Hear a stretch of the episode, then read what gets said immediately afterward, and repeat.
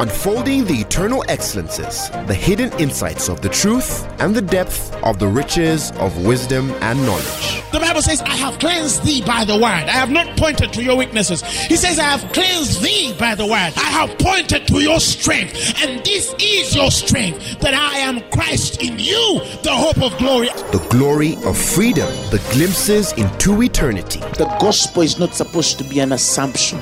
It's not supposed to be just a mere presupposition.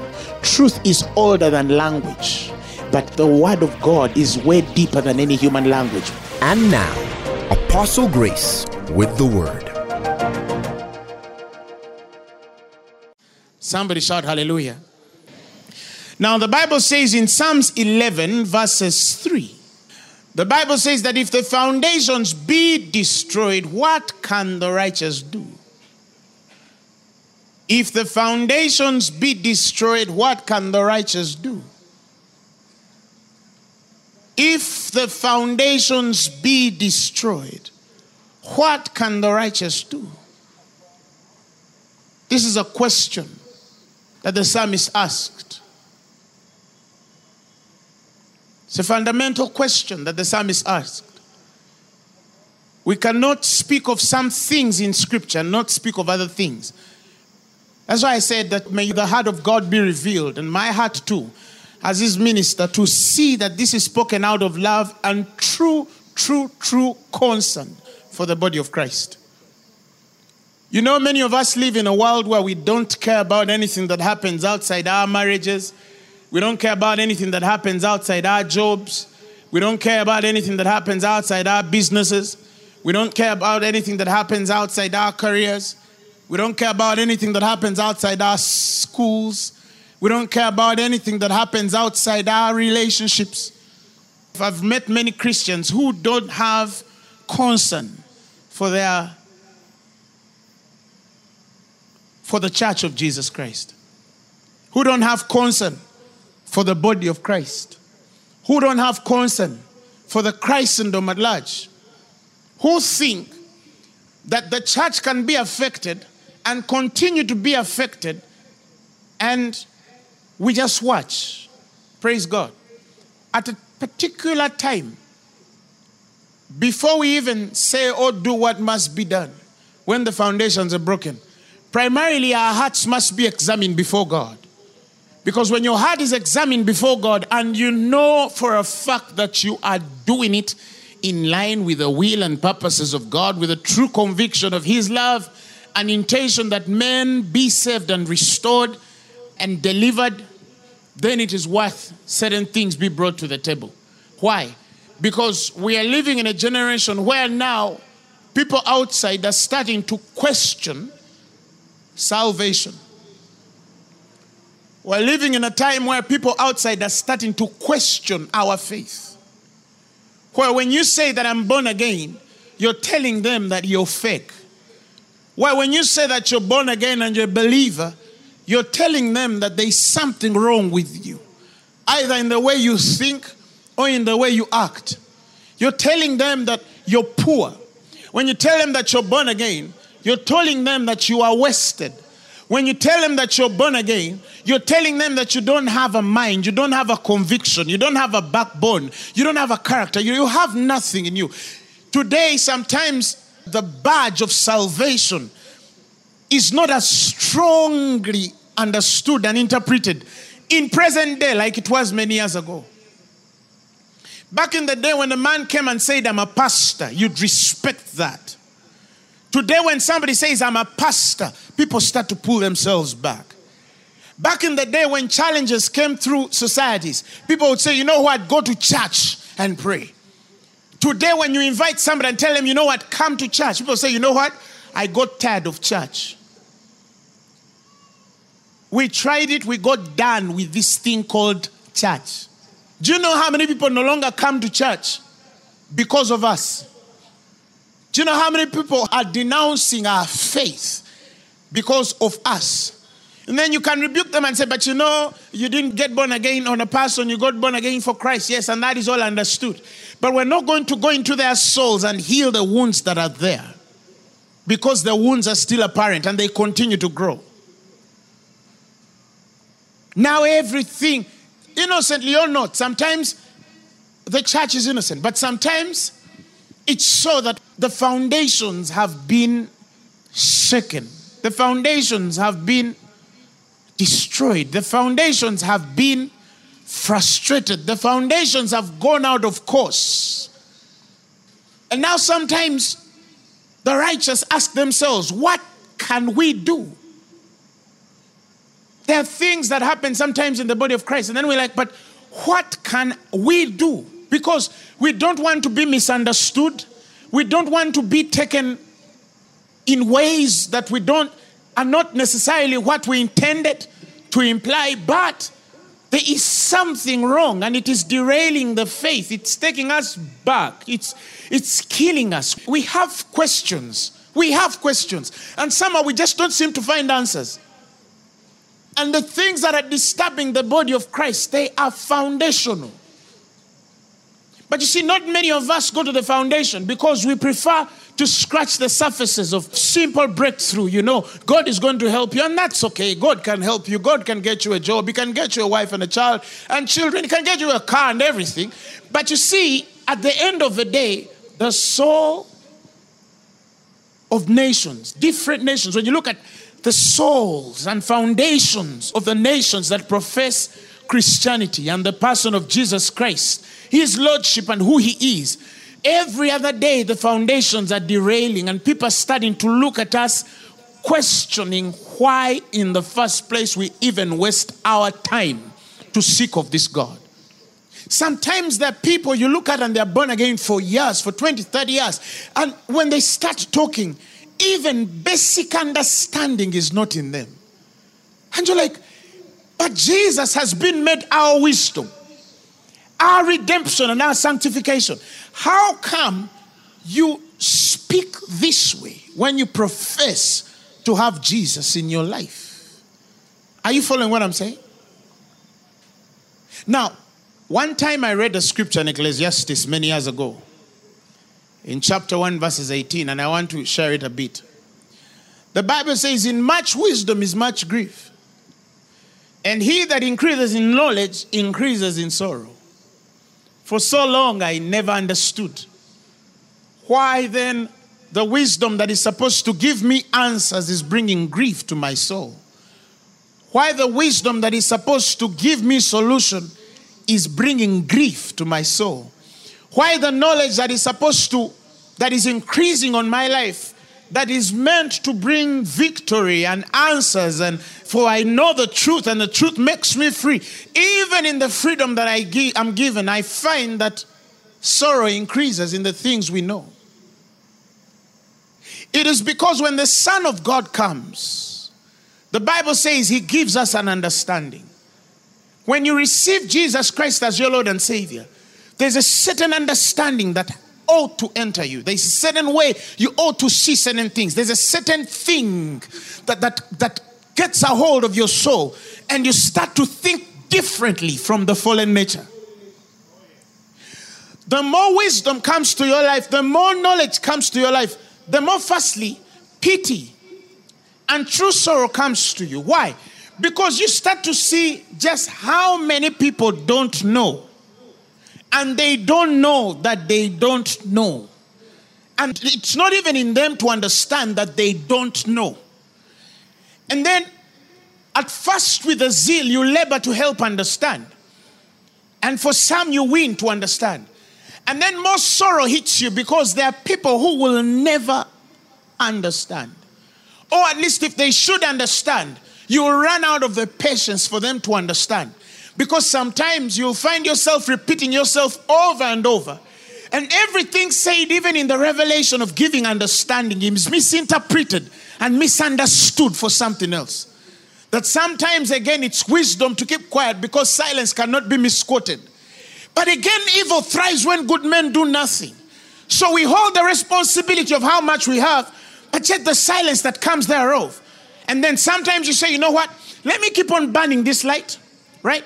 Because darkness is not an effect, it's not an entity. No, it's simply the absence of light. Continue preaching the gospel, continue showing the way of the Spirit, continue revealing Christ to those that must understand. Later on, one day, certain things will make sense to some whom it might make sense to, and judgment will befall those that have not understood. But it's still painful that you lose them because the true heart of Jesus Christ is clear. He wills that no man perish. The Bible says that all men be saved and come to the knowledge of the truth. Sorrow hits you when you start to know certain things that many people don't know. For those of us who are in our 30s, 40s, 50s, you can go back to some of the things we used to do when we were teenagers. Eh? And our parents used to warn us about. Are you hearing me? And somehow our brain could not get it. Because some of us made great mistakes. And then you grow up and then you say, little teenager, 18, 20, 19, doing the exact thing. You even know why it's going to end. And then you call this fella and tell him, you know what, brother? The way you're walking, you're going to knock. And the guy will show you that he will never understand.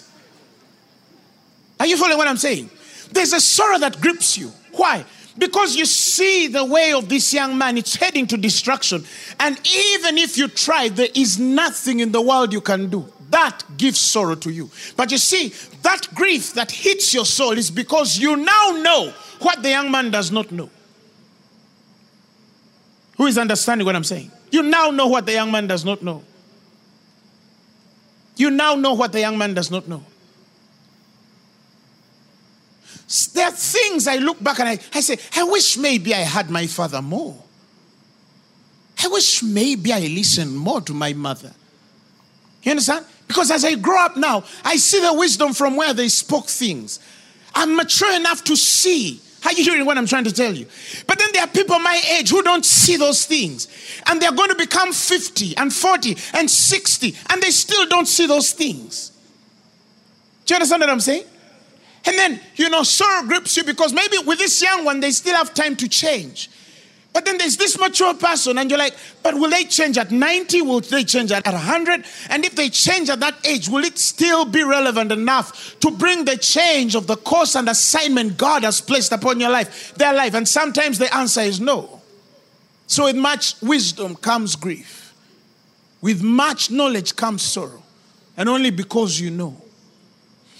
In Luke chapter 23, the Bible says when they had come to the place, verses 33, which is Calvary, the Bible says they crucified Jesus and the malefactors, and one on the right hand and the other on the left. And then Jesus said, Forgive them, Father. The Bible says, Forgive them, for they know not what they do. I believe some of these men there, when they heard Jesus saying it, they did not understand what he was saying, but he said it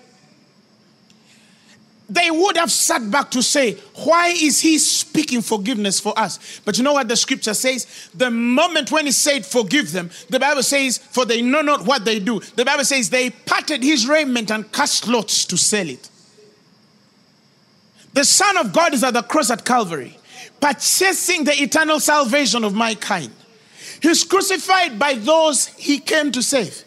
He's shedding his blood by those he came to save. At one particular point, they put uh, prisoners around him, right? One on the left and one on the right. And he looks like he's equal to what these two people have done. The people that led to the crucifixion of Jesus Christ were not unbelievers in the testimony of Moses. They were not unbelievers in the prophets. They were not unbelievers in the core understanding of belief because many of them were Pharisees and Sadducees and Essenes. And these are men who beheld the testimony of the Old Testament. But with all that was exposed to them, the man asks them, What should I do to this man? For I find no fault in him. They said, Crucify him.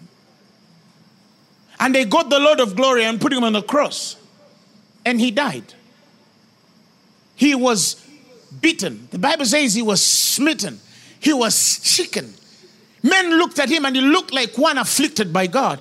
I think those who are watching him were like, this guy's just, he, he must have done something wrong to God. At what age? 33. You know, what has he done? Raising the dead, cleansing the lepers, opening blind eyes, opening deaf ears, purchasing your eternal salvation. That's why Stephen asks them when they're stoning him. You remember? Same issue. Stephen looks up in the sky as they're stoning them, makes the same statement our master said. He'll allow voice, he says, Father, do not lay this sin on their charge. Don't judge them. Don't kill them. Don't, don't judge them for what they're doing to me. You know why? Because they know not. They know not. And sometimes with that same sorrow comes forgiveness. It doesn't bring anger. No, it brings forgiveness. With that same grief comes forgiveness. You feel sorry for the person, but again, you feel you can forgive them. Why? Because the issue is a knowledge issue. They are perishing for a lack of knowledge. There are certain things they cannot see. Even if you get into their heads and, and screw the nuts and put the wires wide, the moment you turn back and tie the brain back, they'll unscrew the wires anyway. And then the Lord Jesus said, Forgive them, for they know not what they do. They don't know. They don't know. This price by grace to receive the wisdom, to walk in the knowledge of God. If some of you should understand this, it's one of the most imperative things of the Christian faith to get to know Him. He says, This is eternal life, that they might know the one true God and His only Son, Jesus, because we are perishing for a lack of knowledge. And the Bible says, because we, the priestly nation, have rejected knowledge. Not only are the people out there in the world perishing, but we also are attracting a sort of death. Why? Because we have rejected knowledge. The Bible says some rebel against this light. They know not its parts. They cannot discern the ways thereof. Somebody rebels against the light. He knows that that is the light, but the guy says, No, I'm going to rebel against the light. You understand? And the Bible says, And he that knoweth to do and does not do, to him, okay? But you see, more of the doing is the heart. I'm not talking about the man struggling with alcohol, but he's praying to God every night to crack him out. No, I'm talking of a man who is taking, you know, everything and doing everything funny and running himself funny, and then he justifies it. I'm not talking about a man who is struggling with a weakness. Grace came for us. The Bible says he came to make the sinners what? Righteous. He came for the ungodly. He did not come for the righteous. No, he is righteous in making the ungodly righteous. I'm talking about that person who's saying, you know what, God, I'm struggling with lying, I'm struggling with this. No, no, no. I'm talking about the individual who vindicates himself in the thing he knows is against the light. And for some of them over the years, you look at their lives, and if they're ministers, ministries, and you see that their waters are poisoned, their brooks are dried. They're building a ministry God is not building. they have bruised their destinies. They've scorched their futures. They've breached their spirits. The spirit world, every time the spirit world is open to them, it spells disappointment. It tells them that we don't know you, we don't understand you. And some might live all their lives and die without having seen God in a certain way. There are many, many people I have seen in this life as I've walked in the gospel. And I've seen how some of our ministers in the body of Christ think. And something comes to my head, and I'm like, hmm, no wonder. No wonder. Because if the hand of God should set on certain people, we would lose more. Believe me. If the hand of God should set on certain ministers in this dispensation, the heavens will lose more. The heavens will not gain. The heavens will lose more than it ought to serve. But you see, fruit still speaks. Over the years, the results start to separate them. And you can see it doesn't matter how right they can appear, how good they can speak, how articulate they are. At the end of the day, still the results speak to them. And God tells them, you know what? I'm not working with you as you think. I'm not with you as you think.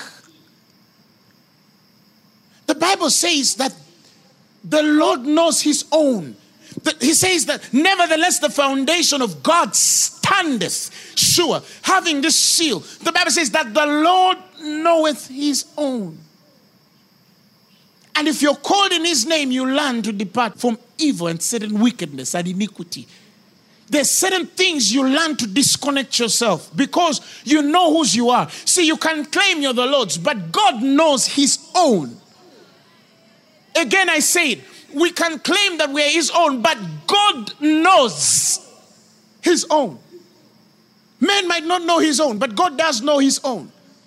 Somebody shout hallelujah. Shout hallelujah. So the place there starts to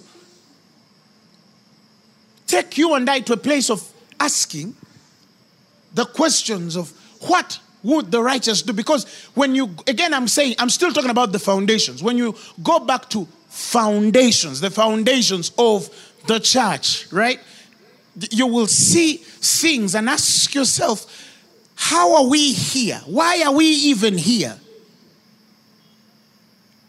How do we think that we are going to profess faith, but when our hearts are not right toward God? Why are we asking for the anointing, men of God? Why are we asking for numbers, men of God?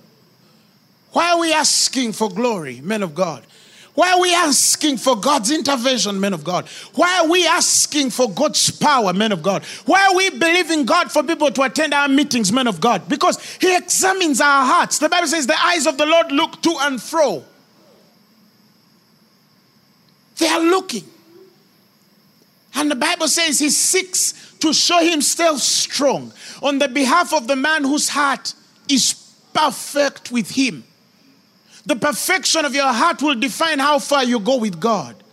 But many of us, when our hearts are examined, they are either displaced because of the ignorance that is in us, or they're displaced because we have been exposed to the light, but we chose to rebel against it because we don't fear God. We don't fear God. We don't fear God. We don't fear God. When as a young boy in university, I encountered God and there was a grace encounter, a great encounter. The anointing started flowing. Demonstration of the Spirit comes, and then the power of God is great on me. And I can see it, I could feel it. I could stand in a meeting of five, six people without saying a thing, and the power of God goes through men. And, and I saw it. I knew that the power of God was present. And then I started to look for people who I saw with the same anointing. Right? And I remember one time I met a fellow and we went to minister together. And then this fellow was gifted too. So the demonstration of power ensued. He demonstrated power, I demonstrated power. And then after that, we sat in the car to go. We sat in the same car. And while I was in that car, this fellow starts to allude to the meeting that we had. And then he said, You know, We've showed them. So I turned to the fellow, curious. Did we show them Jesus? In my head, I was just curious because I was not quick to judge the matter. And then this man starts to go on and on in the boastings of the flesh of how they've seen how much anointing he has and how much power he has and what he is and what he can do and what he thinks he can command. And you understand? And so, being a young minister, I'm, I'm thinking to myself, but we went in the name of Jesus. We performed in the name of Jesus. Our intention that when we raise this Christ up, that he will draw men to himself. But after a long hour of conversation, and those minutes I was not saying anything but listening, but in my heart sad because of the things I heard. I went back home with a very heavy heart because I realized that every time we stood to demonstrate power, certain people on the same face of the earth saw this power differently. Differently. They saw the anointing as a place of commanding their desires, their personal selfish desires. He was not after Christ. And so, out of that sadness, I go on my knees and I start praying. I say, God, why are we missing it? I wasn't judging, I was just asking. And the Lord told me with such, I can never work with. They can, the gifts will continue. But that's not me. I'm not raised there. I'll never draw men to me by them because they're not fishers of men. No, they're not fishers of men. The men they fish, they look to eat of and take advantage of. And so over time, I started to ask myself when we raise our hands, what, why are we raising our hands for the power to move? When we swing our clothes, when we speak words, why are we doing that? Are we doing it because we are led and inspired by the Holy Spirit, or are we doing it because we want certain people to qualify us as men of God. And what's the end of us being qualified as men of God? That we be treated as men of God, respected as men of God, carry our Bibles, carry our glasses, carry everything, carry us, carry, so that at the end of the day, the anointing qualifies us for privileges without responsibility. And then we started using the anointing out of love into something else. I saw men who would, because he knows he's anointed, he will force somebody to do something contrary to the word because he's a man of God. Force, and I mean force. Whether you're right or wrong, I'm your spiritual father, do this. Even if the scripture is wrong, a man would ignore and rebel against the light because he sees oil on another man. I it to fear because even the positions God had given us, has given us, they did not come with the responsibility to serve men. They came with the responsibility to control and manipulate and abuse men because we are anointed. To take advantage of men because we are anointed. Because I know I'm a man of God. If I tell you God has told me everyone bring 20,000 here, 99% of you would believe me. Why? Because I'm a man of God. But if I should ask for that, because I have a personal need and an idea and a desire that is beyond the leading of the kingdom, then what am I doing to you? Who is following what I'm trying to say? So, men got money because they were anointed. The right way, the right way, they could not go. No. At the end of the day, you see, how many people are selling miracles? How many people are selling prophecies? How many people are selling words of knowledge? Things that were freely given to us. And how many people are buying it? Do you understand what I'm saying? What do we expect them to do? They are desperate, they are sickly. To see the man of God, you have to pay these millions of shillings. If you don't see him, if you don't pay that money, your daughter is going to die. You love your child so much. What do you do? You pay every price to get to the oil. Are you hearing me? And some of us, we had questions. We're like, but how can we sell? How can we sell? So a man's child is going to die. Because a man of God will not lay hands on this child. Why? Because God anointed him, and the man who has brought his daughter does not have enough money to see the man of God. There's a woman uh, whose life and future is in disarray, but they cannot meet the prophet or the man of God because they've not come with a seed. Do not come to the prophet empty handed. And we understand that. But what if they don't have? You understand what I'm trying to tell you? We became an expensive commodity that is too hard to access. Not because we are very busy serving men, no, but because we are very busy creating our own spaces and creating a necessary demand of us as a product such that we can sell ourselves expensively. And men are buying. Men are buying. Because you're dealing with a generation that does not read its word for itself. One time a young girl said, Me, if my pastor goes to hell, I'll go to hell. I said, How can you say that? How can you say that? Did this pastor die for you? No, you give yourself to us because you've given yourself to God. You don't give yourself to us above you the way you give yourself to God. And a pastor says, aha, this one is a true daughter or a son. No, that's not sonship. That's not sonship. That is something else. It's called witchcraft. Who bewitched you to think that you can give your life and die? Literally die. No, listen. Again, I'll repeat it, Phaneroo. I never shed my blood for you. I never. Sakufirira. That's the truth. That's the truth. You see, there's questions women of God can't answer. He says, if any of you regard himself to be greatest, let him be what? Least. Let him be the servant of them all. But how are we like? How are we like? How are we like? Do you understand? So there's things that I start to see in the body of Christ, and I'm like, but God, where are we going with this? What will the righteous do? What will the righteous do? A man can spend two hours abusing another man, and people screaming. A whole service. They're screaming. They left their homes to come and hear another man abuse another man, and they spend the whole service. Are you hearing me? We can't even unite with this same Bible. We can't. We can't. When I went to Soroti to do a crusade to heal the sick and cast out devils, do you know who spoke against me? Christians. They started going telling people not to come to the crusades to be healed and receive Christ. Christians.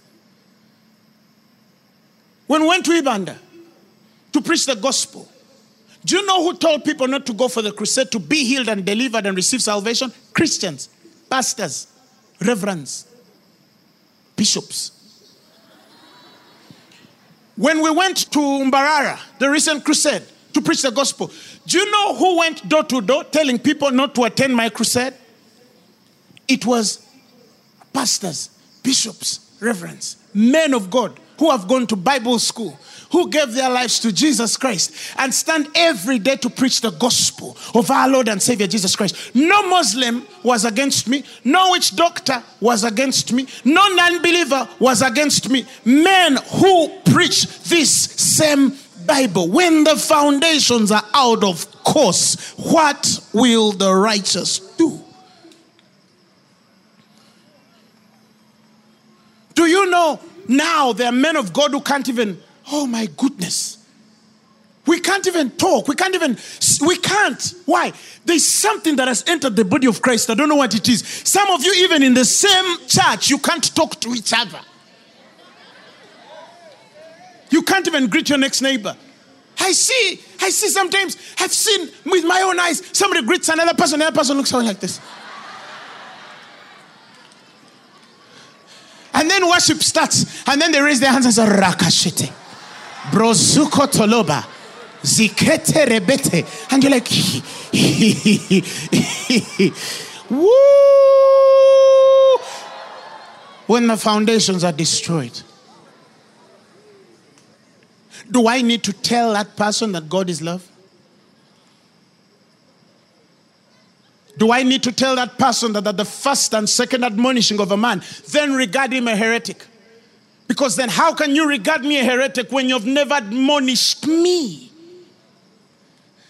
If a brother is overtaken by fault, you who are spiritual, restore such a one. But then there's a brother fallen and there are some who are taking advantage of the fallen brother also to attack the fallen brother because they feel now it's their opportunity to attack him because he has also been attacking. You're not different. You're the same. And there's a generation here that doesn't want to know who is right, who is wrong. For it, it wants to know Christ dead and resurrected. A man makes a mistake and someone says, That's a false prophet. No, he's not a false prophet, he's just a fallen minister. He's just a fallen minister. No, but you're taking advantage of that because maybe he also, under his same fallen nature, attacked you. And so now you're also taking advantage also to say, now, eh, uh-huh, even me now, let you understand. So when he has done what is wrong, you attack what is wrong to establish what is right, but what is not true. Because your heart is not in the restoration. How do I know? Did you call him?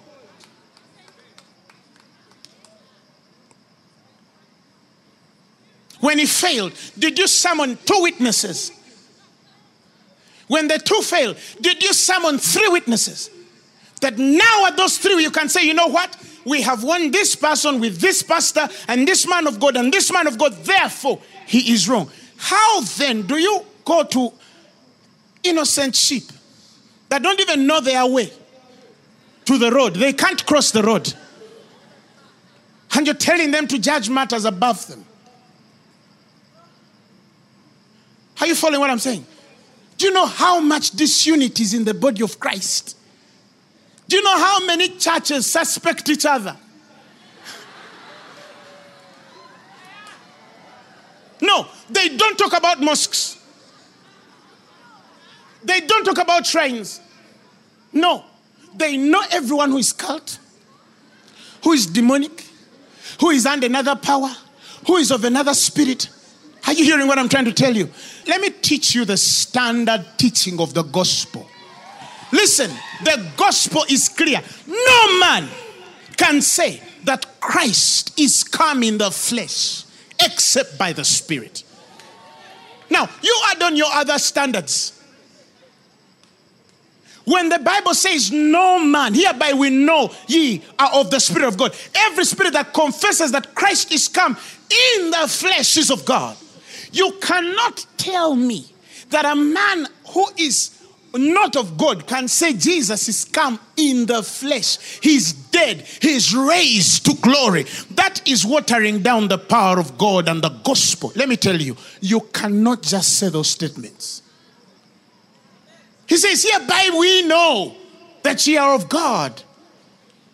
Do we speak of Christ coming in the flesh? Do we speak of his death and resurrection? Do we put him there at his place and not replace him by anything? You cannot speak that except by the Spirit. If they extra doubt, he says, God tell them that the blind see, the lame walk, the deaf hear, the lepers are cleansed. But you see the first thing Jesus says? The first vindication he says, the blind see. At least, even if you doubt a man or a woman of God, are you hearing me? There is no false prophet that opens the eyes of men to see. There are miracles you can't fake. You can't fake a blind eye seeing. Are you hearing me? More so when you leave the physical eye and go to the spiritual. Whereas you're speaking, a man can find himself in the word. A man can find the wisdom of God. A man can find the revelation of God. A man can wake up tomorrow morning and sit in his Bible and read it. No false prophet can do that. No false prophet can articulate the Bible a certain way. This thing is too hidden to them that are perishing. It is too hidden. That is why they can see anything. They can see for number, but give them Malachi. Open for them Romans. The devil can show you a number, but he can't show you Romans. Because he knows the power in the gospel. He can't open Corinthians. He can't interpret Colossians.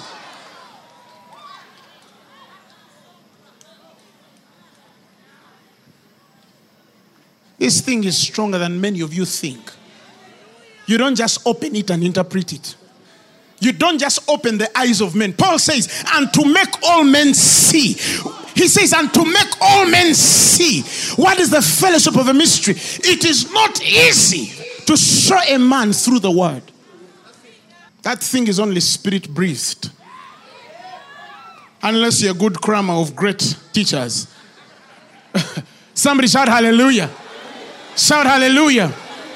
And what is the foundation of the church? The Word of God. The Word of God. Somebody shout hallelujah. In Isaiah chapter 3 and verses 1, they rebelled against the way of the Spirit. And they started to go on the way of the Babylonian.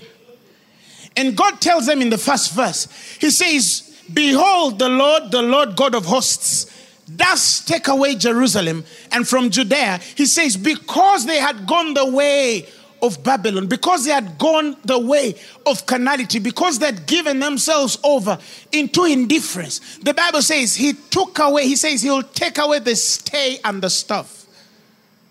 Those words are one and the same. One is feminine, one is masculine, right? But he's talking about the, the bread. He's the, the bread and the stay of water. The stay of bread and the stay of water. And bread, the Bible says, is for the strengthening of a man's heart.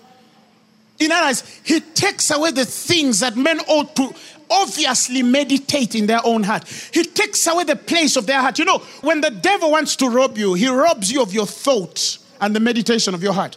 That is why when he tells you to establish yourself in the word, he says that you might keep your mind and heart in Christ. When your heart and mind is diverted, you start hitting shipwreck without even knowing.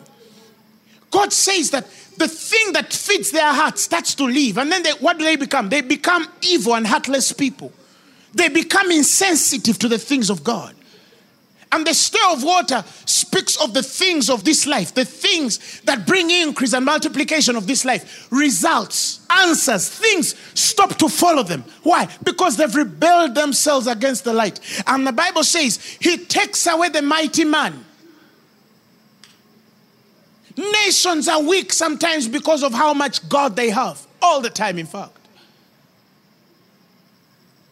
Mighty men are taken from amidst them. The men of war taken from amidst them. The judges are taken. Some of you maybe don't understand what I mean. It doesn't mean that judges don't exist, but it only means it becomes too expensive to have true justice. You know what I'm talking about. Do you know how many judges and magistrates God has given power to judge matters, and only for a little morsel of meat they have sentenced innocent lives to death? Because the judge has been taken, the prophets are taken, they destroy their own prophets. Are you hearing me? The Bible says the prudent are taken. That means you start to see a nation and a people who don't do things in prudence. There's no matter of order and prudence in them. Everything around them is careless. Even the simplest things in their homes is careless. It's not out, it's not in line with the things of the spirit. The Bible says it takes away the ancient. Ancient here is not talking about age. No, he's talking about people who are too mature in God. That's what he calls ancient anointing. It's not just age. Some people are old, but they're immature. Are you hearing me? And the Bible says the captain of 50 is taken away. The honorable man is taken away. The counselor is taken away. The cunning artificer is taken away. The eloquent orator is taken away. And then you get to a point where men can't even, you don't have enough to articulate the basics. Because we rebel against the light. And the next verse says, He gives them children to be their princes and babes to rule over them. What happens? Immature people become pastors, immature folk become men of God, immature men become spiritual fathers. Men who can't even open this Bible, they can't even open the Bible, they become spiritual fathers. You're like, but the thing you've done, it, you re- do you read the Bible? No, no, me, I know what I'm doing. No, no, no, you don't know what you're doing. You can't set yourself against scripture. Are you hearing what I'm trying to say? And the next verse says, and and and the Bible says the people shall be oppressed, and everyone by another. That means divisions come. People start fighting each other. They oppress each other, and everyone by his neighbor. And the child shall behave himself proudly against the ancient, the mature one in the spirit, and the best against the honorable. That's why you see disrespect in our society. People don't respect even people. Me, there are people, With what they have done to me, I would have attacked them long ago, but they're just older than me. That's enough. By the way, just because they're older than me. You understand? You find a young girl abusing somebody 20 years older than her, even if that woman is wrong, she's older than you. You know, when I was younger, I used, my father, every time I'd fight with my elder brother, I was the wrong one. Tufa is Tufa is fighting Grace. I'm like, but this guy, you, you understand what I'm saying? But he was trying to tell him, tell my head that when somebody is older than you, there's a certain way you don't go with them. It doesn't matter. Listen, I'm a man of God. I am a spiritual father to many of you who are way older than me. But if you're older than me, there's also another way I talk to you, even if you're wrong. Praise God. Somebody shout hallelujah. And the Bible says, the Bible says, when a man shall take hold of his brother of the house of his father, saying, we got to the level where they say, Thou hast clothing, be our ruler. Let this ring be under thy hand. In that day, the Bible says, Shall he swear, saying, I'll not be a healer, for in my house is neither bread nor clothing. Make me not a ruler of thine people. For Jerusalem is ruined and Judah is fallen because their tongue and their doings are against the Lord. They provoke the eyes of his glory. They provoke the eyes of his glory. And the Bible says they show of their countenance doth witness against them, and they declare their sin as Sodom. They hide it not. Woe unto their soul, for they have rewarded evil unto themselves. Now, they get to a level where a man says, You know what? Be my pastor because you have a nice suit. Be my man of God because you drive a nice car. Be my ruler because you live in a nice house. Be my spiritual authority because you have money. Since when did the power of God shift from the anointing and wisdom to money and politics? Then now we define men because of how much influence they have, either with those who are mighty and the connections that they have, or with how much money they have on their account. Then we say, This is a man of God. Now, the eyes, we provoke the eyes of His glory. We, we provoke we, everything that we know of God. Now, it's starting to become funny. You, you understand what I'm saying? We, we can know that this is true and still refuse to do what is true before God. Somebody asked me, Will wars ever cease between born again Christians? I told him 100% no. And he asked me why. And I told him this is why. Because for the, for the body of Christ to get to a certain place where we carry a certain unity, there has to be a place where we agree in the message. And certain people will never agree with the message of grace. They can't believe that God can forgive and forget. They can't, it's so hard for them. It's so hard. And you see in how they deal with the fallen. You see in how they deal with the weak. You see in how they deal with the struggling. You see in how they respond to men who are weak. You can see. Moses is there. He's laying guard every time, seeking who to kill. Do you understand what I'm saying? Now we have young men who also want to be men of God. And every example almost that has been set in the life of this young man is wrong. And he begins his first steps the wrong way. You can almost tell he'll not make it for two years in the gospel. Because when the blind lead the blind, they fall in a what? In a ditch. But he tells us, Say ye to the righteous that it shall be well with them, for they shall eat of the fruits of their doing. See, righteousness is not just a doctrine, it positions us into right works. Hallelujah. It positions us into right works. There are men who no longer give a damn how many people are destroyed as long as their end is gain. There are men who don't give a damn about how many people die as long as their end is gain. There are men who don't care about how many innocent souls are misled as long as their end is gain. There are men who don't give a damn anymore that Jesus died for those people. And they say they are men and ministers of God. And these are people we entrust our souls to to become the shepherds of our souls. Some of you think that Uganda is just a corrupt nation because our people are corrupt. No. Everything you see out there is exactly what is in the church. Why? Because the corrupt fellow who embezzled billions of shillings has a Christian name. And they sat under a Christian teacher at a certain point in life. All these things you see in our nation that are that sometimes cause you to open your eyes and say, What is happening? McHugh, th- many of them are Christian names, and they had an opportunity to be led to Christ and showed the right way. But somebody, when he had an opportunity at that particular point, he chose to lead them another course.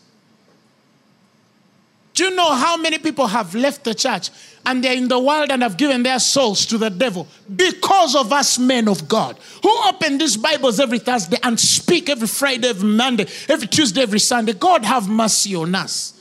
God help us. Even the, na- the voices of this nation cannot listen to us because even as we are speaking, we look strange already. Praise God. But that has to change. A time has got to come when a generation can know God for itself. A time has got to come when you can see that this is wrong and you don't do it.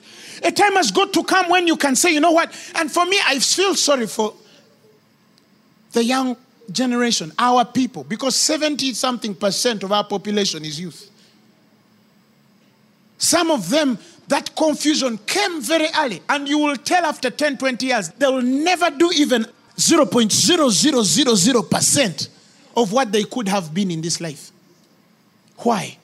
Because they've set themselves against the thing that should have redeemed them. Phaneroo Christians, when you hear men waging war on social media, keep quiet. It's the only way they will know we are different. When you hear people fighting you, the only thing is pray for them. Send them love cards and blessings. Are you hearing me? When you sit around people discussing things that are ungodly about ministries, walk away. That's not why you were born again. That's not even why. It's not even a quarter of what God called you to do. Somebody told me, you see, do you know why some of us can't reply certain people? Because we don't want to look like them. We will lose another generation also.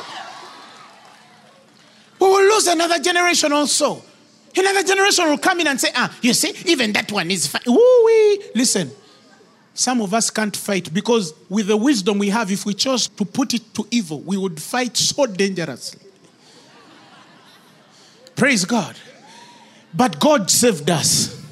He redeemed us and changed us. You read it and look away. Hallelujah. You hear it and speak in tongues and dance in your house and add more chairs. And wait for the day of calamity. Because sentence on an evil work is done slowly. And the Bible says, and therefore the hearts of men continue to do wicked. And wait when it hits them. When it hits them, you get food and shelter and send. And tell them we love you. Praise God. Put coals of fire on your enemies. Somebody shout hallelujah. Let us stop these divisions that are in the body of Christ. Balokole. Let us kill those things. At least in Phaneroo. Let us kill those things that divide saints. Don't be a part of that story. If people are fighting men of God, don't be a part of that war. Walk away and speak in tongues. Listen to a sermon on Meraki and Kalopsia. Somebody shout hallelujah. No man who has done even a quarter of what I've done can fight me. And that's true. And I've never seen them. I've never seen a man who has done even a quarter of what I've done and they're fighting me. Because they know the price of souls. They know what Jesus paid to have them there. They understand that every soul is precious. Praise God. Saints, we have to pray for our nation. Everything you see that is out of line, believe me, it's us men of God. It's the church. Once the church is straight, this nation will shine. But don't be deceived. The problem is not with those men who are corrupt. Let's not even criticize guys out there without even understanding the rot that is in the body of Christ. Take time always to pray for your nation. Take time always to pray for the body of Christ at large. You'll be amazed at the things God will do in your life. Take time to take responsibility. When you see a fallen brother, go on your knees and pray for them. When you see a fallen man of God, go genuinely on your knees and say, God, help this individual that we do not lose them. Why? Because if this generation also does not learn, imagine the next generation of Christianity. Imagine the next generation of Christianity a man approached us and he said, Believers, pay us to mudslay you. Can you believe it? That's when we started praying seriously for this nation. How can a believer pay social media to mudslay another believer? Not a witch doctor, no. Someone who says they are a believer. Now, what about those innocent souls that are misled in the process? that will never be re- restored because they were given a different picture from the truth because somebody needs to win that particular battle. Why did Jesus send us? So, what is our stand on those things? You've heard me. We pray. Praise God. Praise God. Praise God. Now, I just want you to raise your hands and just pray for the church. Just pray for the church. Just pray for the church. Just pray for the church. Just pray. Don't judge, don't criticize. No, you just pray for the church and say, God, now I see the responsibility of how much you've showed me. Just pray for the church. Because there are things our children should not find. There is reproach our children should never see. There are things my great grandchildren should never know of God.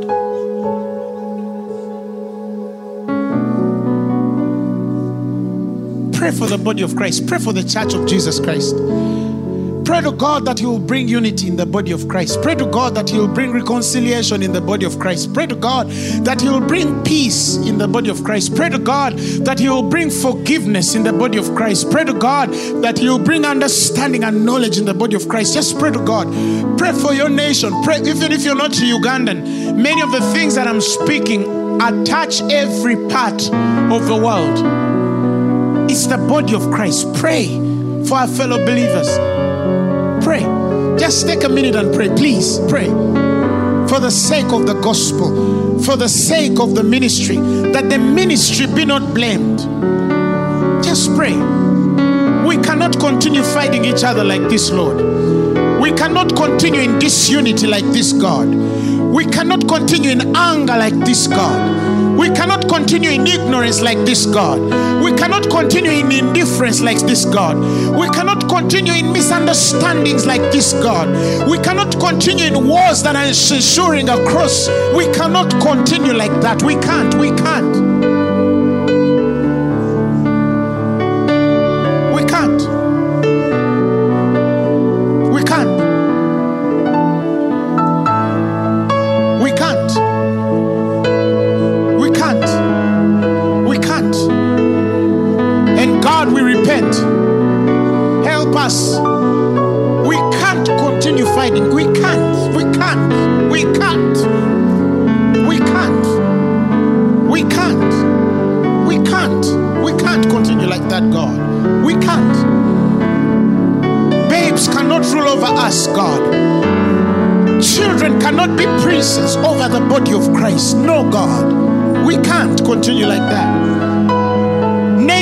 Supposed to look to us for answer.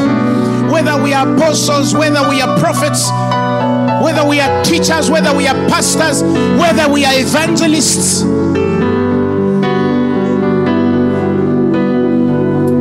The Word of God must be standard and key in everything that we do.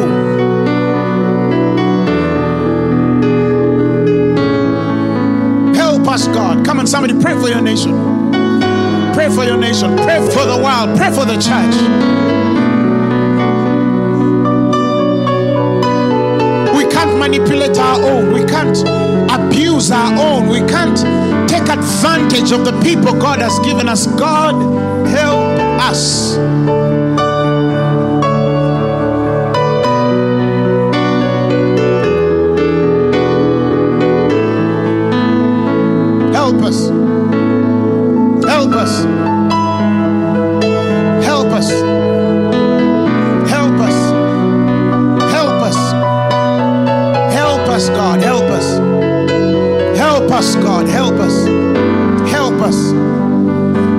Us.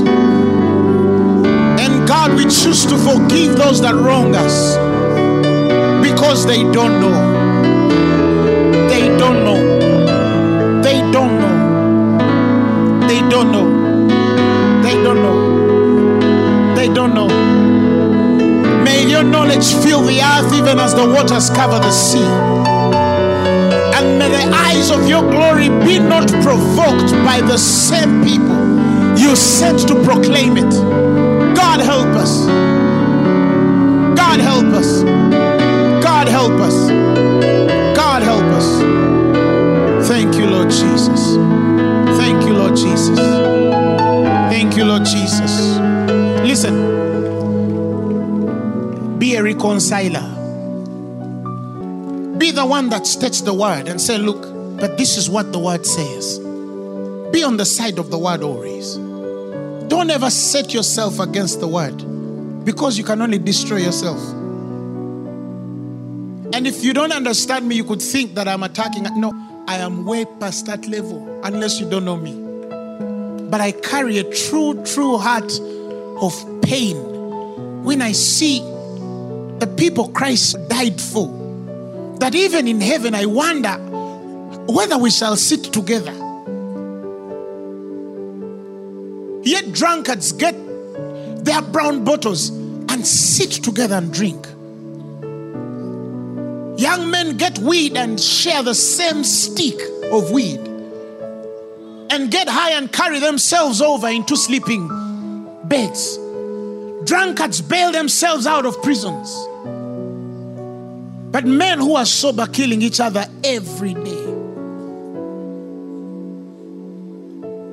Not against an evangelist, but evangelize according to the word. I'm not against a prophet who sees and says this. The prophetic is relevant.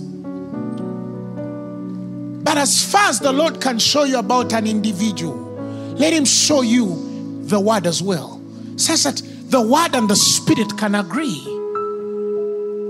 I'm not against a healing minister or an evangelist or an apostle. No, I'm only saying we cannot claim oil that does not come with the maturity that God desires of it. We cannot claim an anointing that does not come with the responsibility of it. Praise God. Now, if you have never given your life to Christ and you want to be born again, repeat these words after me. Say, Lord Jesus, tonight I have heard you and your word. My heart believes, my mouth confesses that you died and rose again for my glory. Tonight I'm born again. I receive you as my Lord and Savior. Amen. The message you have just heard was brought to you by Phaneroo Ministries International. For more information, contact us on telephone number 041 466 4291 or email us at phanerookampala at gmail.com. You can also find us on the web at www.phaneroo.org. Or better still, feel free to join us every Thursday for our weekly fellowships at Uma Multipurpose Hall from 5 p.m. to 8 p.m. You can also catch the live stream at livestream.com slash Phaneroo. Phaneroo. Make manifest.